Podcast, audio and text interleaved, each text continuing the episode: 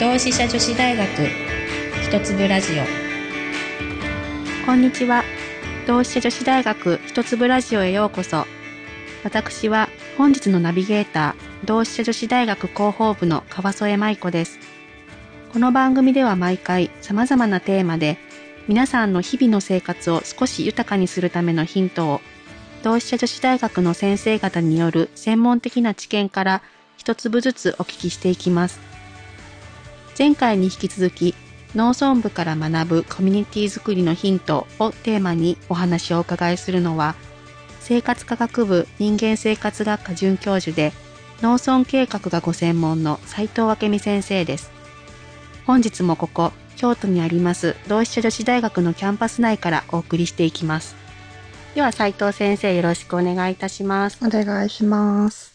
えー前回は初回のお話として、えー農家レストランをキーワードにしてあのお話を伺ってきましたけれどもと今日は田舎暮らしの人とのつながりというテーマを一応立てておりましてあのお話をお伺いしていきたいと思っております。えっ、とまあ地方移住のお話ちらっと前回も出ましたしあの私自身は結構最近ニュースなんかをであの見聞きする内容であの、まあ、東京なんかだと転出超過にあのなってっていうようなお話をちょっと聞いたりして結構地方の方に人が動いている流れているっていうお話をあの最近聞くことが多くなったなと思ってるんですけれどもなんかそのあたりのあの実態だったりとかあの先生の研究されている中でのお話お聞きしたいなと思うんですがいかがでしょうか？そうですね。コロナになってからその東京だけじゃなくて、はい。まあ東京をはじめ大都市圏だけではなくて、地方の方にっていうようなことで人がどんどん出ていっているとまあ地方の方に移住してるっていう話はあるんですけれども、はい。はい。い、やー 実際ははい、そうでもないですよ。そうなんですか。確かええ。に戻っているという言い方をすると、うんうん。地方の出身の方はがい。ご実家の方に戻っているというパターンもあります。うんうんただここ最近のそのコロナのことで、まあ、地方に移住しているっていうよううな傾向についてはをよーく見てみると、はい。結局都市にうん。通える範囲の地方に移動している、うん。まあ、移住しているという方が多いかなというのが実態だと思います。例えばまあ今我々の、まあ、この同志社女子大学の近辺でいうと、まあ、大阪なんかがやっぱり一番都市部みたいな形ですし、はい、まあ、そこに通いやすいちょっと離れた田舎。田舎。というところに移住をされている。そうですね。ななんかそのコロナで、まあ、緊急事態宣言下はいの時に特にリモートワークが増えていったということもあって、はい。まあ、会社に通わなくてもいいんであれば、うん。田舎でのんびりとうん。お家で仕事をする、うん。まあ、それが許されるなら都会にいる必要はえええないですよね、うん。わざわざ高い家賃払わえなくても。そうですね。人がゴミゴミしてるところにいなくても ええみたいなことなので。なんでそういう人は、うん。まあ、思い切って、うん。確かに、まあ、この辺だと高知の方とか、はい。徳島の方に移住される方とかあとは淡路島なんかに行く方もいますけれど、うん。ただまあ大阪はどうだろう？大阪のあたりは結構結構すぐに田舎があるので、うんまあどこに行っても比較的通える範囲なんですけど、うん。東京なんかで行くと、はい。その埼玉とかはい。千葉とか、はい。ああいういわゆる1時間2時間ぐらいでうん。大都市に行けるようなところ、うん。そこのいい感じの田舎すぎずうん。田舎うん。な部分に 移動している、まあ、はい。移住している方が多いなっていはい。う印象ですね。もういわゆるこう住み心地がいい場所うん。に、まあ、移住というか移転 移転じゃないななんて言うんでしょう。家をまあ住み替えて、はい、でもお仕事は変えずに、そうですね。お仕事の仕方を工夫しているっていうことですよね。リモートワークを取り入れて、通勤するにしても、週に1回、2回くらいとかいう頻度が。そうですね、うん。週12回なら片道2時間かかろうが、うん。まあまだ耐えられると、うん。そうなんですか。じゃあまあちょっとニュースで見聞きしてた内容とあ実態そうなんだっていうところですけど地方移住って言ったら、まあ、前回お話出ましたけどやっぱり仕事と密接に関わるっていうところではい。実態としてその仕事ももう本当にその住み替える土地に合わせて変えてしまっての移住をされる方っていうのはそんなに多くないってことなんですかね。えっと一定数はいます、うん。うん。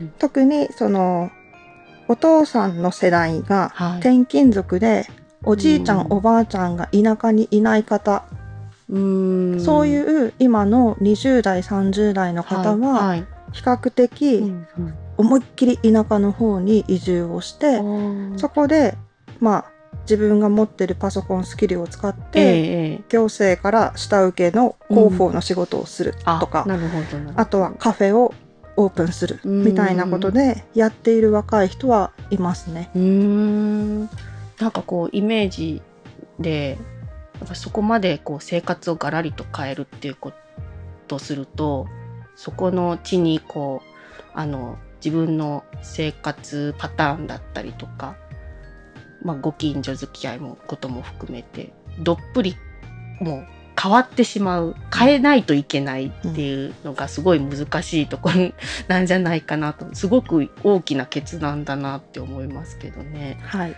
うん思います。思います。かなり変わると思います。ななん、で本当に田舎に移住するはと、いうんまあよく言うご近所付き合いっていうのができないと、うん、やっぱりちょっとしんどいかなっていうところはありますね。ご近所付き合いというと例えば川添さん、今はい。どういうご近所付き合いしてますか、ご近所付き合いまあ隣近と、うんお隣とかその、まあ、数軒？両両隣だけではない。数軒だの範囲での、まあ、いわゆる町内会的な、うん、そのレベルですかね。お隣さんのお仕事とかご存知ですか？うん、あんまり知らないです。あの、きっとお仕事されてるんだろうなぐらいな感じですね。きっと。うん。だから田舎に行くとはい。濃いですよ。もっとプライベートなところまで。そうです。もうなんか四六時中監視されてるっていう風うんうんによく都会から来た方は言うんですけれども、何をしてるかを常に見られてるようなものになりますし、うんもうご近所さん同士が、はいあそこのお父さんはどこに働いてるから何時に家出るとか、うんあそこの子供はどこの学校に行ってるとか全部把握してます。へえ、なんか監視カメラがついてるみたいな。ああ、もう人人道監視カメラで。そうなんで、なかなかそういう環境に都市部から移住して慣れていくっね。て、かなり大変なことじゃないかなと思いますね。私もそう思います。えー、え、その、うん、なんて言うんでしょう。やっぱりその移住して、移住したからには、やっぱりその土地で言ったら生涯過ごそうときっと思われて、決断されて移住されると思うんですけど、うんやっぱりそういうご近所付き合いだったりが、もう環境にどうしてもやっぱり慣れなくって、ちょっと難しいな、やっぱり積み替えようかなみたいな、そういう方が実際います。おられるんですか？います。あそうなんですね。やっぱりそういううん。お隣さんが誰かが分かんないような生活をしていた方が、うん。まあさっきもちらっと言いましたけど、うん監視されてる気分になってしまうので、それがなんかこうお互いを話のきっかけをはい。探しに、まあ例えば隣のおばあちゃんが実は探しに来てて、うん。よく見えてるっていうふうに思えなければ、うん。なんかこう生きづらいなとか、うん。あとは田舎ってなんかのんびりと悠々はい過ごせそうと思ってきたのに、はい。はい。来てみたらうん。わさわさいろんな人が毎日やってくるみたいなところえで、ええ。なんかもう全然落ち着かないみえたいなところうん。を、まあちょっとイメージが違ってしまうと、うん。やっぱりなんか昔の生活が恋しいというか、うん一人でやっていた時がいいなっていうところになって、もう出ていってしまうってことはあります。その思い描いていた自然の風景そのものの生活ではなくて。ではないですね。田舎の生活は人との生活だと思います。ああ、そうですか。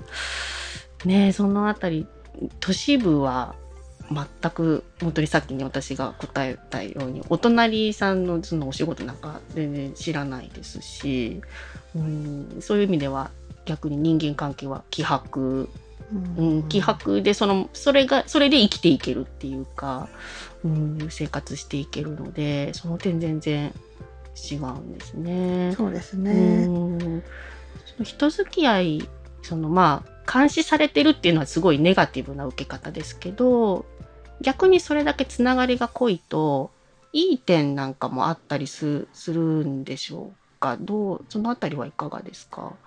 まあ確かにネガティブな表現でちょっと監視って言ってしまいましたけど、うんうん逆に興味を持ってもらえてるっていうことなので、はいその移住した人がうん。何か実はこういう仕事がしたいってことがあれば、あ、あの人に言ったらきっと支えてくれるよとか、なんかあの人がこういうことを知ってるよみたいな情報を与えてくれて、うんみんながみんなでその人を持ち上げて、夢の実現にルートを作ってくれることもあります。いわゆるそのつてでなんとかなっていくとか いうような感じなんですね。そうですね。それもあるし、あと、お子さんがいるご家庭なんかであれば、子供のやっぱり安全安心、はい。まあ、通学路を歩いているだけでも、なんか一人で歩いているうん。様子を見て、なんか誰々ちゃんみたいなことで声をかけてくれたりとか、うんうん。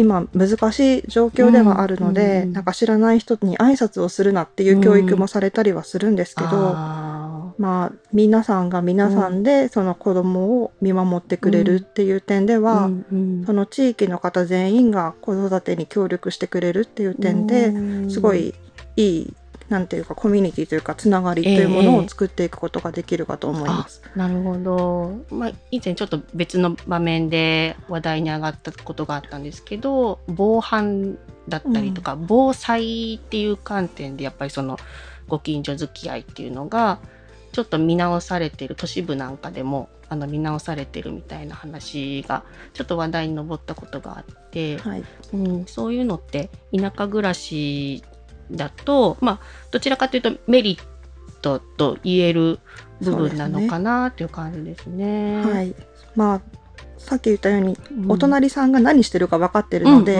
日中おじいちゃんしかいない家だと、そこで地震があって逃げなきゃとか、うん。そういう時に率先してそのおじいちゃんを助けに行ける人がうん何人かいるっていう、うん。そういう情報をお互いに持ってるっていう点では、あまあ人と人のつながりが濃い分、あの難しく言うと共助はいの言葉はい。がうまく働くかと思います。そうですか。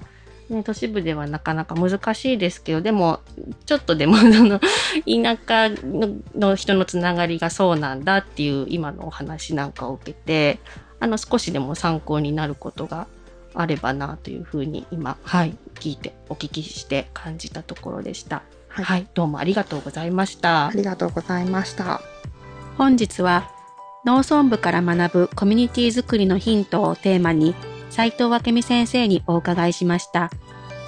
次回はコミュニティの可能性についてお話を伺っていきたいと思います。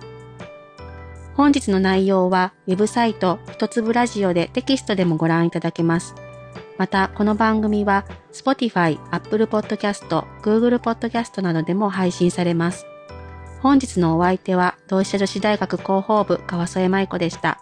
次回もぜひお楽しみに。